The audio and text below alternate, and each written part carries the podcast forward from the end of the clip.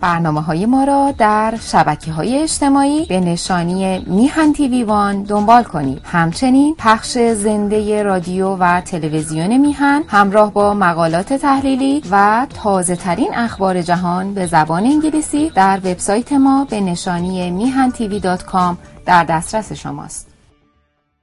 رادیو و...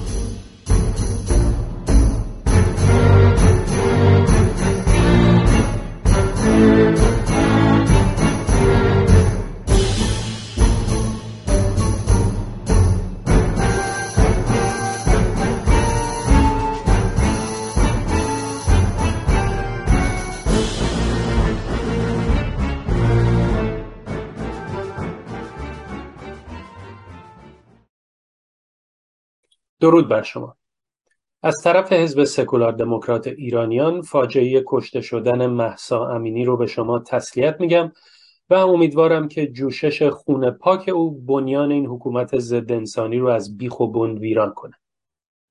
سهم ما از مبارزه با این حکومت مطرح کردن مبانی نظری لازم برای ایجاد بدیلی هستش که بتونه حکومت جنایتکار کنونی رو بر بیاندازه و حکومتی سکولار دموکرات رو به جای مستقر کنه. پس با اندوه و خشم بسیار به موضوع برنامه امروزمون می‌پردازیم. در طی بررسی مراحل ششگانه آلترناتیو سازی که در طی 36 برنامه گذشته مورد بررسی قرار گرفت، هفته پیش به یکی از ملزومات مهم برای شروع کار آلترناتیو پرداختیم که عبارت بود از آمادگی داشتن برای استمرار در حضور و پرهیز از غیبت در صحنه عمل. در برنامه امروز دکتر نوریالا به جنبه دیگری که همه آلترناتیف ها در آغاز کار خودشون باهاش روبرو میشن پرداخته و درباره چگونگی آماده شدن برای رویارویی با این جنبه اساسی که گاهی می‌تونه کار آلترناتیو رو به شدت مختل کنه می‌پردازه. در پایان بخش سخنان ایشون به اتاق هماندیشی حزب سکولار دموکرات ایرانیان میریم تا به بحث اعضای حزبمون که از چند روز پیش ویدیوهای دکتر نوریالا رو دریافت کردن و پس از دیدن اون برای شرکت در بحث اعلام آمادگی کردن توجه می‌کنیم. با ما باشید.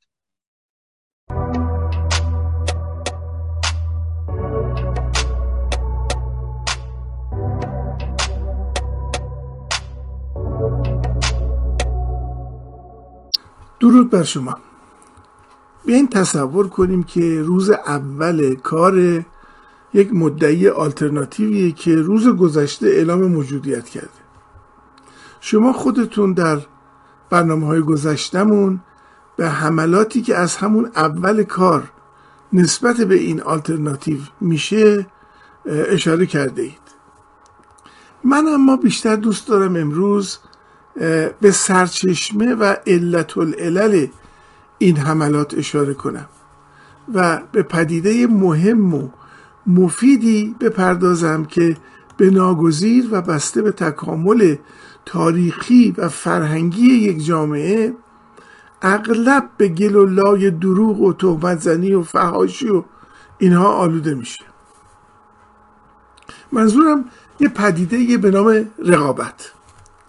اجازه بدین قبل از اینکه به اون گل و لای که عرض کردم بپردازم اندکی به خود پدیده رقابت توجه کنیم و روش مکس کنیم.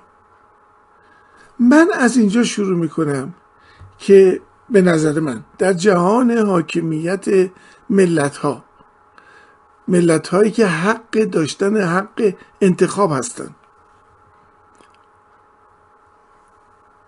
انجام انتخابات اصلا مستلزم وجود یک سری گزینه که شخص بتونه به اونها توجه بکنه به حرفاشون گوش کنه و بعد اونی رو که با عقاید و منویات خودش نزدیکی داره انتخاب بکنه. یعنی شرط تحقق انتخابات وجود گزینه های گوناگونه و به طور طبیعی برای جلب نظر انتخاب کننده هم این گزینه ها تک به تکشون باید با همدیگه رقابت بکنن و بتونن بهترین های خودشون رو به نمایش بگذارن تا نظر انتخاب کننده رو به خودشون جلب کنن.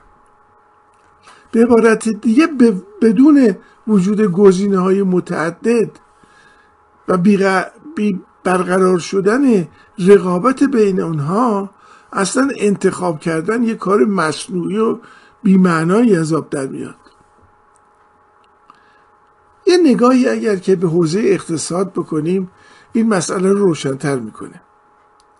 یعنی مسئله حوزه اقتصاد و جریان عرضه و تقاضای یک کالای معینی رو در نظر بگیریم.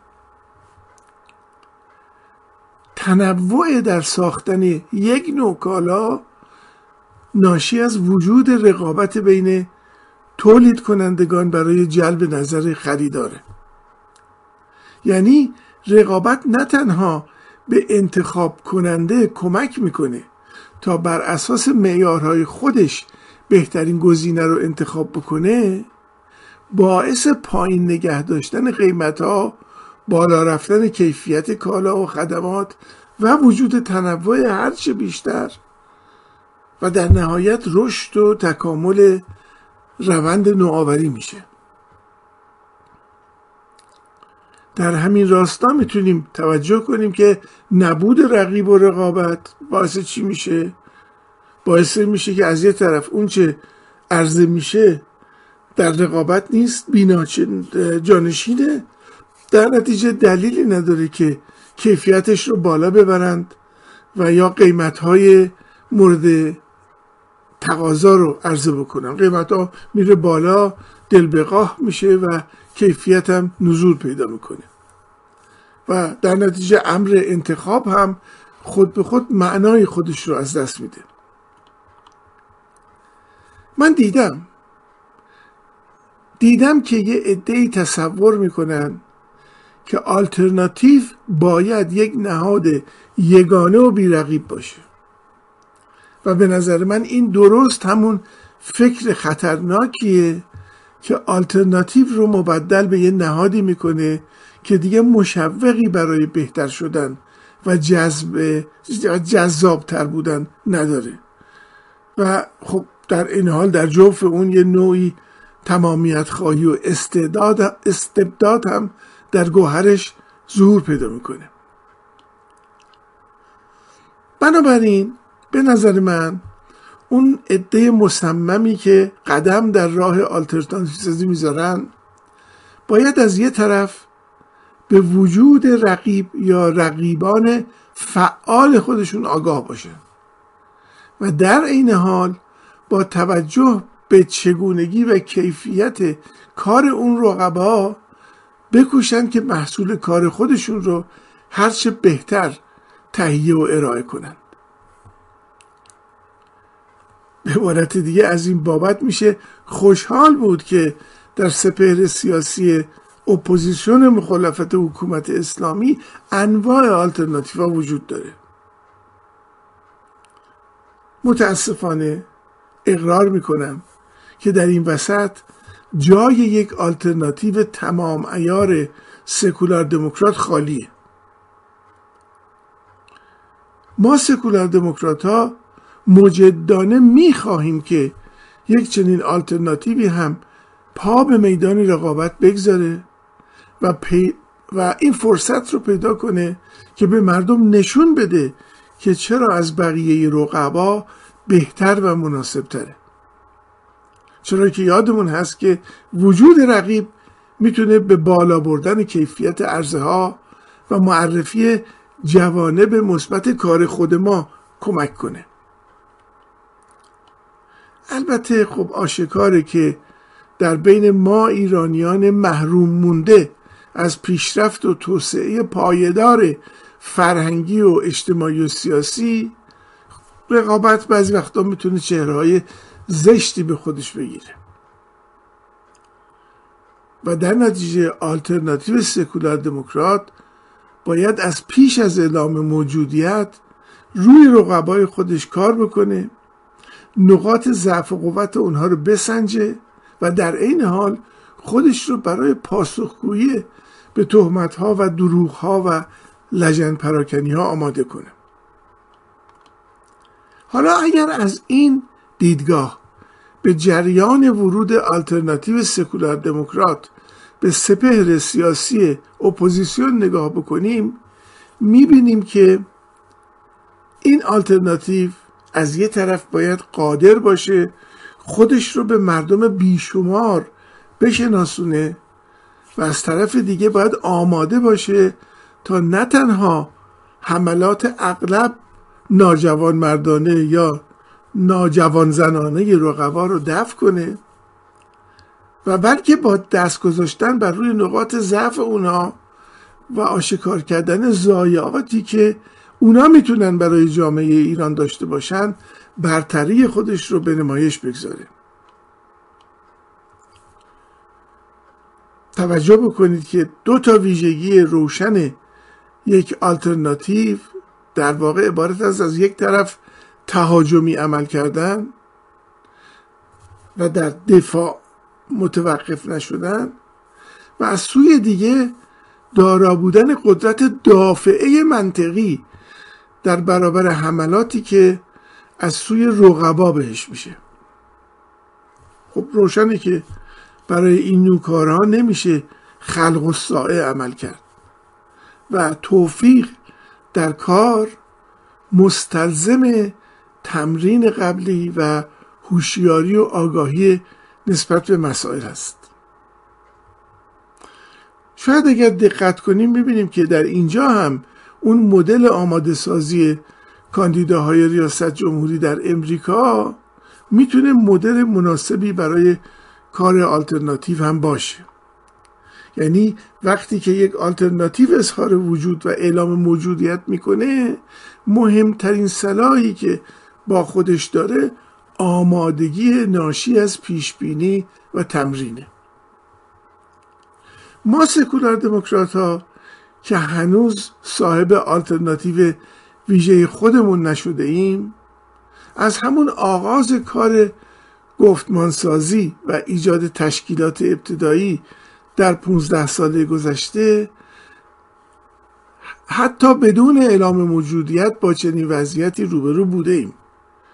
و در سنگر سکولار دموکراسی و امروز هم در سنگر مشروط طلبی نوینی که به نظر ما تعین همون سکولار دموکراتیه با انواع حملات و تهمت زدنها و احتجاجات ظاهرا اقلانی و گایم عمیقا بی پایه و اساس روبرو بوده ایم. اما علا رقم همه این ناهمواری ها و مشکلات امروز توانسته ایم که گفتمان سکولار دموکراسی رو به جلوی صحنه بیاریم. و تبدیل به مهمترین گفتمانی بکنیم که هیچ گروه سیاسی نمی‌تونه به عنوان منکر اون قد علم کنه. می‌خوام حرفم رو با این نتیجه گیری به اتمام برسونم که ما ذخیره فراوان داریم و رجوع به این گنجینه گسترده از تجربه بهترین راهکار رو برای آماده شدن در میدان رقابت های سیاسی به وجود میاره ممنون.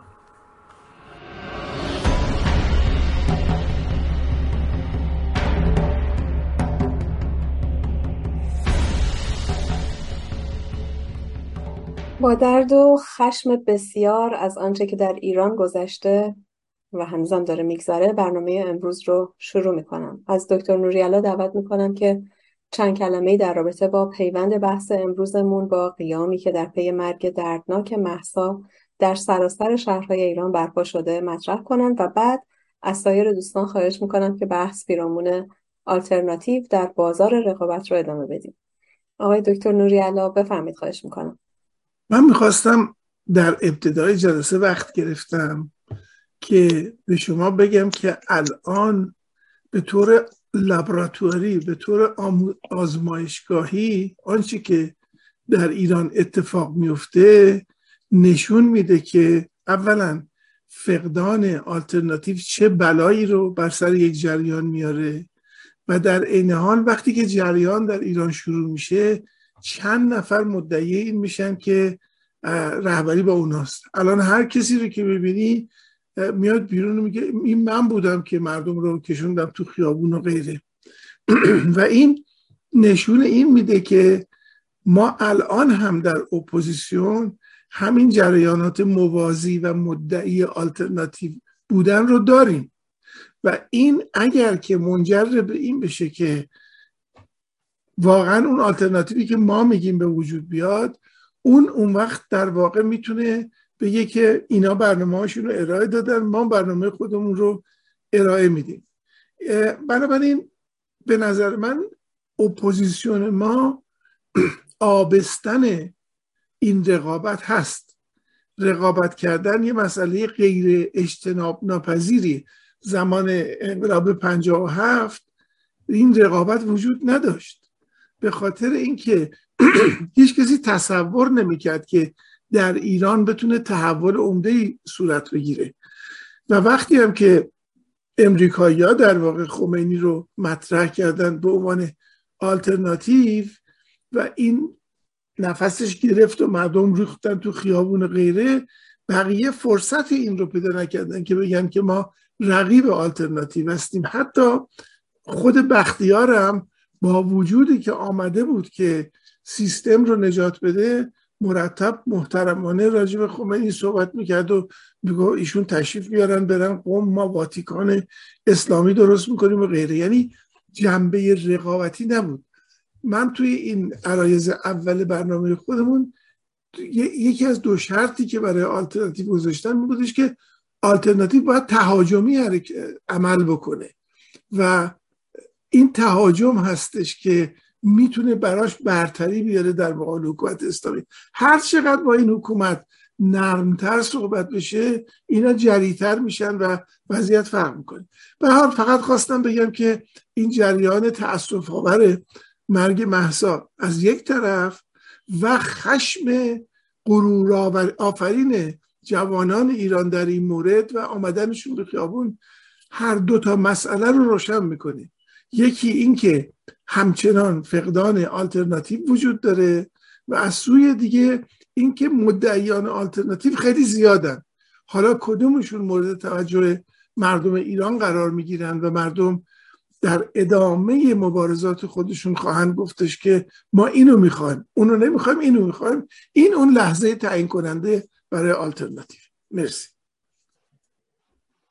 سپاسگزارم و چقدر الان به ویژه در شرایط فعلی در چند روز اخیر فقدان چنین آلترناتیوی واقعا حس میشه که آلترناتیوی که در مقابل حکومت مذهبی قرار بگیره یعنی سکولار باشه و در مقابل استبداد قرار بگیره یعنی دموکرات باشه.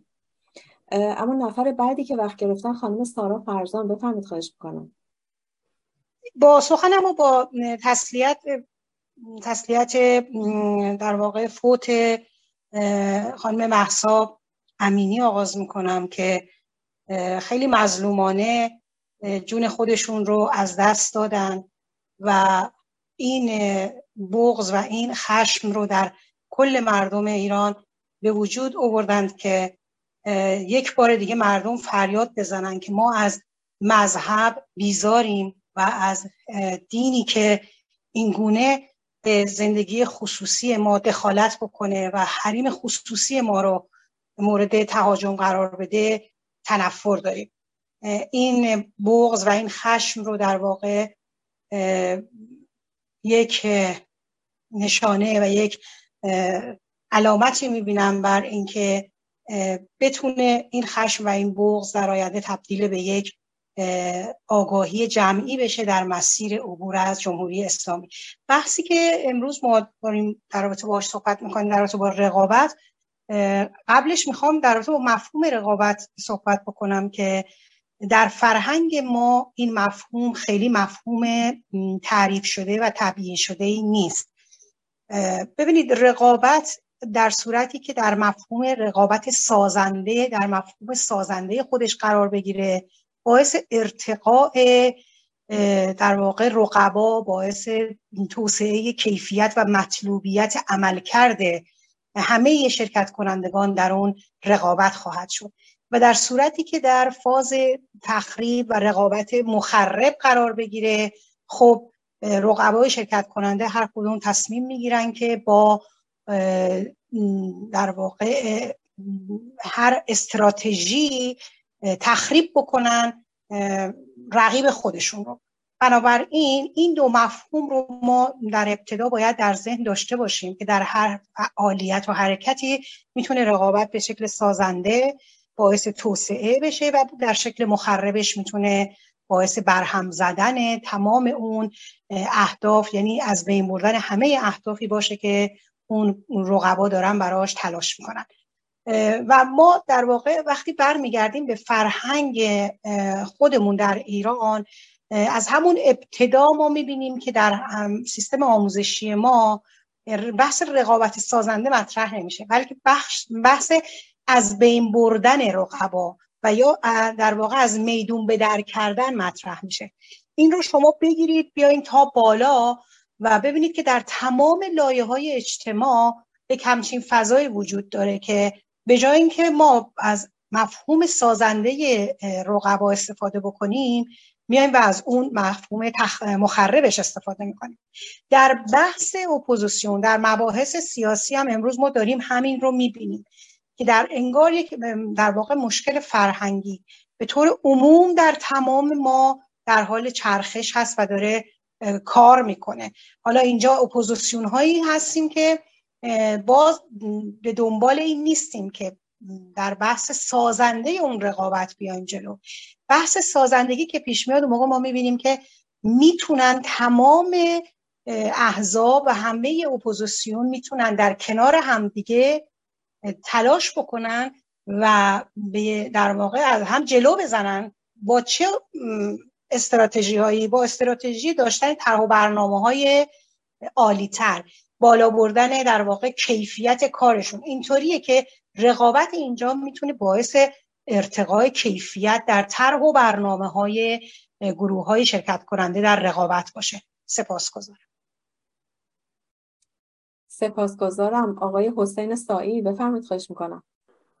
ممنونم خانم قصر من دوست داشتم سوالی مطرح کنم. از این جهت که با توجه به اینکه جبهه مخالفین جمهوری اسلامی که خصوصا بیشترشون در خارج از کشور مستقر هستند و می‌تونن عملا فعالیت رسمی داشته باشن فعالیت رسانه‌ای داشته باشن به نوعی که خیلی مزاحمت های رژیم در عمل کرد و کارشون مشکل ایجاد نکنه جبهه بسیار بزرگی نیست عملا.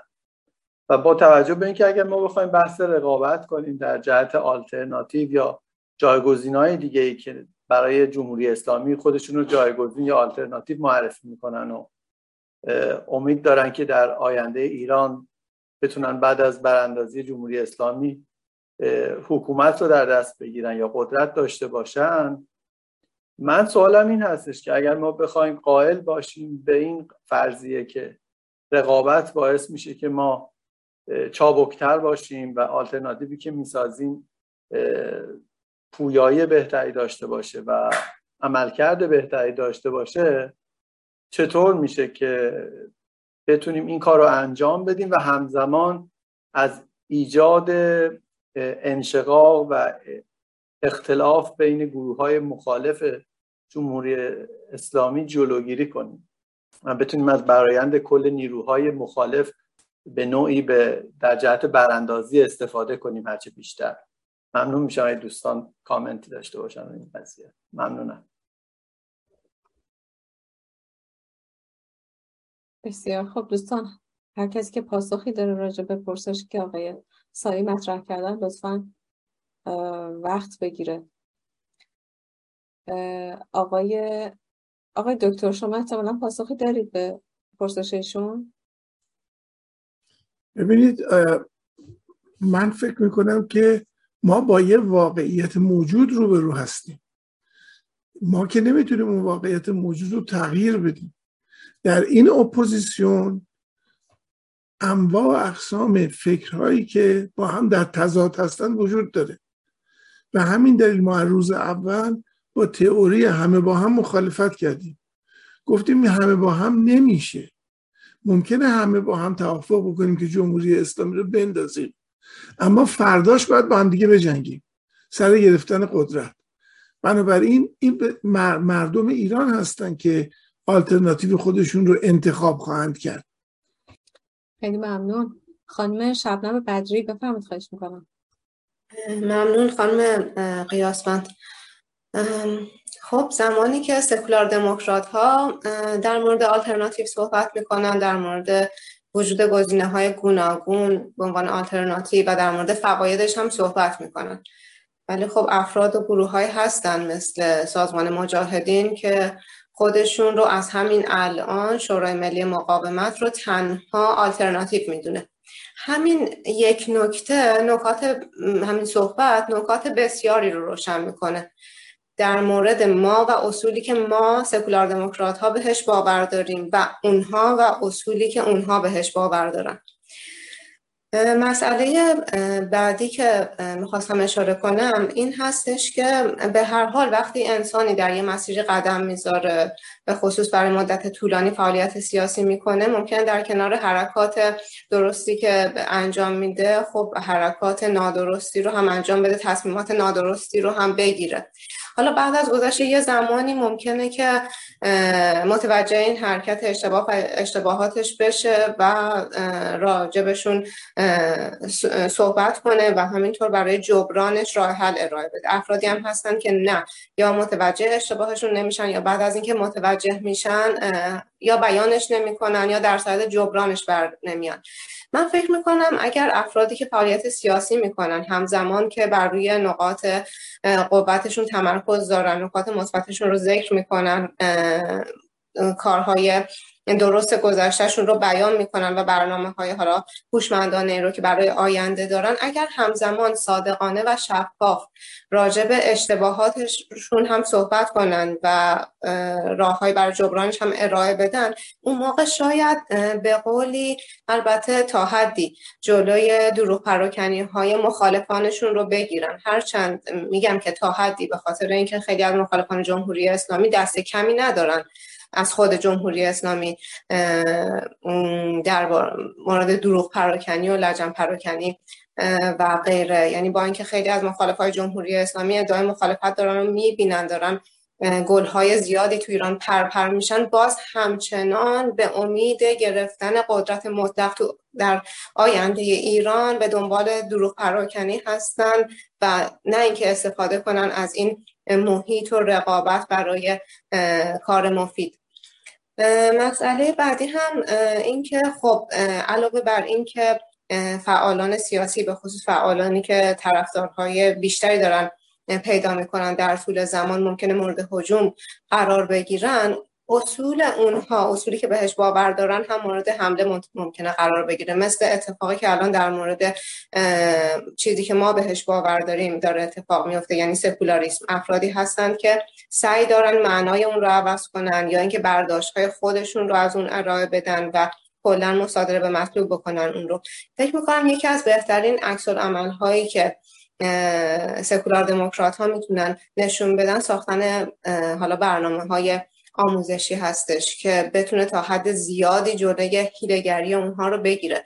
و خب فکر می‌کنم حزب سکولار دموکرات تا الان قدم های خوبی رو برداشته در راستای درست کردن برنامه های آموزشی و قدم های خوبی رو هم در حال برداشتن هستش و بهتری هم امیدوارم در آینده به خاطر اینکه این برنامه ها به خصوص اگر سعی زیادی بکنیم در دیده شدن هرچه بیشترش می‌تونه کمک زیادی بکنه. به اینکه اجازه ندیم که با کلمات بازی بشه برای اینکه بتونن منافع رو در آینده بعضی از افراد به ظاهر مخالف جمهوری اسلامی کسب کنن. ممنون و خسته نباشید خانم قیاسمند ممنون از شما. سپاسگزارم آقای محمد مکرمی. بفرمید خواهش می‌کنم. ممنونم خانم قیاسمند. من اول یه چیزی رو می‌خوام این از نظر من هستش. خانم فرزان یک موردی رو فرمودن در مورد بحث رقابت. من فکر می‌کنم که رقابت سالم برای دوران فردای براندازی و استقرار حکومت و دولت بیشتر در اون مورد صادق هست. یک روال با قولن آهسته خیلی مسالمت آمیز برای اون موقع به نظر من خیلی منطقی تر هست تا دوران آلترناتیو. توی دوران آلترناتیو واقعا یک مقداری تهاجمی بودن خیلی لازمه. چون در فردای براندازی بالاخره همه بر یک اساسی توافق کردن. بعد تقریبا توی راستا هستن. تو اون راستا که باشن بعد میشه گفت که بله یک رقابت سالم و اینا. ولی در دوران آلترناتیو من فکر می‌کنم وقتی یک نفر اینوری میره یک نفر اینوری میره اینا خیلی مسالمت آمیز اصلا منطقی هم فکر نکنم پیش بیاد. بعد تصور من این هستش که توی این دوران برنامه هایی که ما داشتیم برای روزگار آلترناتیو می ساختیم سعی ما برای این بود که نشون بدیم که یک آلترناتیو باید یک مدلی داشته باشه یک مدل صحیحی داشته باشه که بر اساس اون مدل صحیح آلترناتیو منطقی و درست و ممتاز شکل می‌گیره. حالا توی همین روزایی که داریم می‌بینیم اتفاق داره این جریانات اعتراضی اتفاق میفته و در طی سالیان گذشته که اعتراضات شکل گرفته شما توجه بکنید می‌بینید که چرا اعتراضات به نتیجه نرسیده؟ این تصور من هستش. خب مشخصا به این رسیدیم که یک آلترناتیو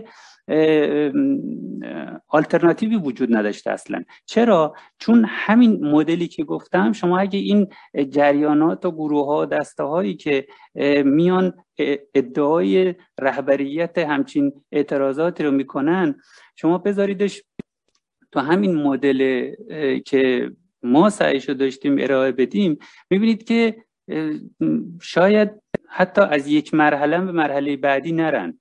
این برنامه باشه یک برنامه آموزشی و در نهایتا یک محصولی داره از توش در میاد دیگه یک مدلی داره از توش در میاد. این مدل رو ارائه بدیم بگیم حالا بیاین خودتون رو بذارید داخل این. اصلا ببینید شما که دارید ادعای آلترناتیو بودن می‌کنید ادعا می‌کنید که شما می‌تونید رهبریت یک اعتراضی رو در دست بگیرید آیا شما توی این مراحل اصلا پاس می‌کنید این مراحل رو که برسید به آخر سر که نهایتا بگید ما آلترناتیو هستیم. خب اگه بودید که تا الان یک فکری می‌کردید یک کاری می‌کردید بالاخره این حکومت نمی‌تونه 43 سال اینجوری این وضعیت رو ادامه بده و برسه به اینجا. خب نبودید مشخصا. این نظر من هستش که وقتی که وقتی رقابت حتی دوران آلترناتیو شکل می‌گیره که این گروه ها دسته ها و جنبش هایی که وجود داره سازمان ها اینا بیان خودشون رو در این مدل صحیح قرار بدن و از توش که در اومدن پاس کردن مراحل رسیدن. حالا یه آلترناتیو شکل گرفته آلترناتیو یک دو سه حالا هر چند تا. بعد می‌تونن با هم دیگه رقابت بکنن. حالا رقابت هم مطمئنا چون در جهات مختلفی هست. اینا یک مقداری من فکر می‌کنم مسالمت آمیز نمیشه. میشنوم. اگر دوستان نظر دیگه داشته باشین من میشنوم. متشکرم. سپاسگزارم. آقای شهرام عباس پور اولا که خیلی خوشحالم که بعد از چند هفته شما رو دوباره در جمع خودمون داریم. بفرمایید خواهش می‌کنم. ممنونم سپاسگزارم خانم قیاسفند. خب دوستان به زیبایی از زوایای مختلف صحبت کردن ولی خب چون راجب چند مقوله مختلف بود. من فکر می‌کنم راجب تک تکش میشه به تنهایی بحث کرد و زمان زیادی می‌بره. خدمتتون ارز کنم که اون زمانی که من وقت گرفتم چون شما فرمودید اگر به سوال آقای سایی کسی می‌خواد پاسخ بده ولی خب آقای نوریالا محبت کردن. تقریبا همون چیزی که من می‌خواستم بگم این پاسخ رو دادن. ببینید من همیشه از این زاویه به قضیه نگاه می‌کنم که شما فرض بکنید که همونجور که آقای نوری علا گفتن قبل از انقلاب یک آلترناتیو بیشتر نداشتید و مردم ایران به نوعی مجبور شدن بهشون تحمیل شد این. الان جنبه خوب قضیه اینه که ما آلترناتیو های مختلف حتی اگر به قول آقای مکرمی الان فهمدن ادعا خب این خوشبختانه مردم انقدر هوشیار شدن که تفاوت بین ادعا کردن و چیزی که هست رو می‌تونن تشخیص بدن. به هر حال ما می‌دونیم که الان گروه هایی هم که مذهبی هستن و میان خودشون رو میگن ما می‌تونیم آلترناتیو حکومت اسلامی باشیم اینا در اصل می‌دونن که نمی‌تونن آلترناتیو باشن. چون مردم دارن نشون میدن که مذهب رو یه حکومت مذهبی رو چهل و سه سال امتحان کردن و تحمل کردن الان به واضح دارن میگن که ما دیگه یک دولت یک حکومت مذهبی اسلامی به خصوص نمی‌خوایم. خب پس اونایی که ادعا می‌کنن خب یه طرف قضیه. ولی شما فرض بفرمایید که میرید به یک نمایشگاه اتومبیل از ماشین پراید اونجا هست تا بنز آخرین مدل.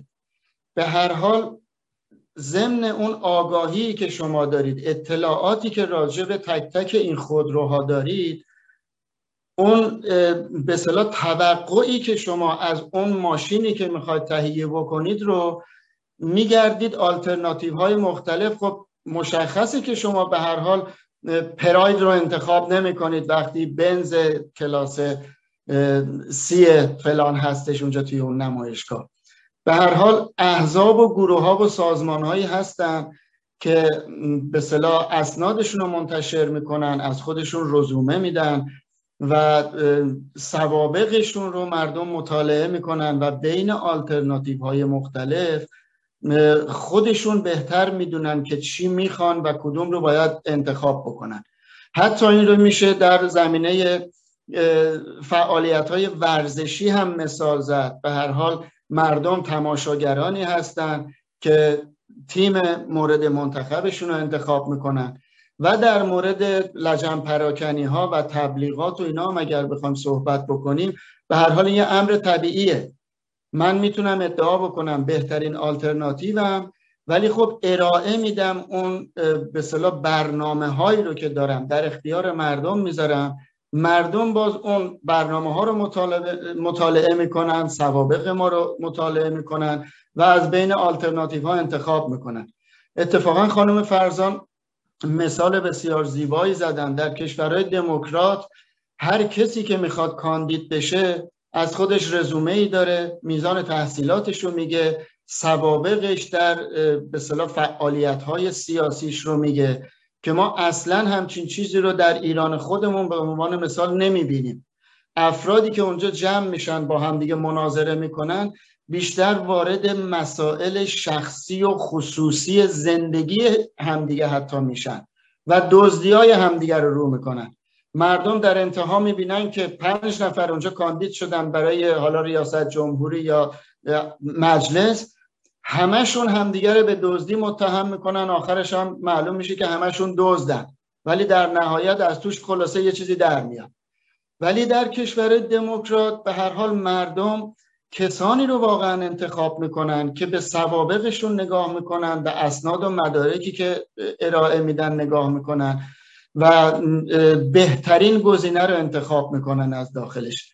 اینه که من دیگه صحبت بیشتری نداشتم صحبت های دوستان رو شنیدم به هر حال از زوایای مختلف بهش پرداختم.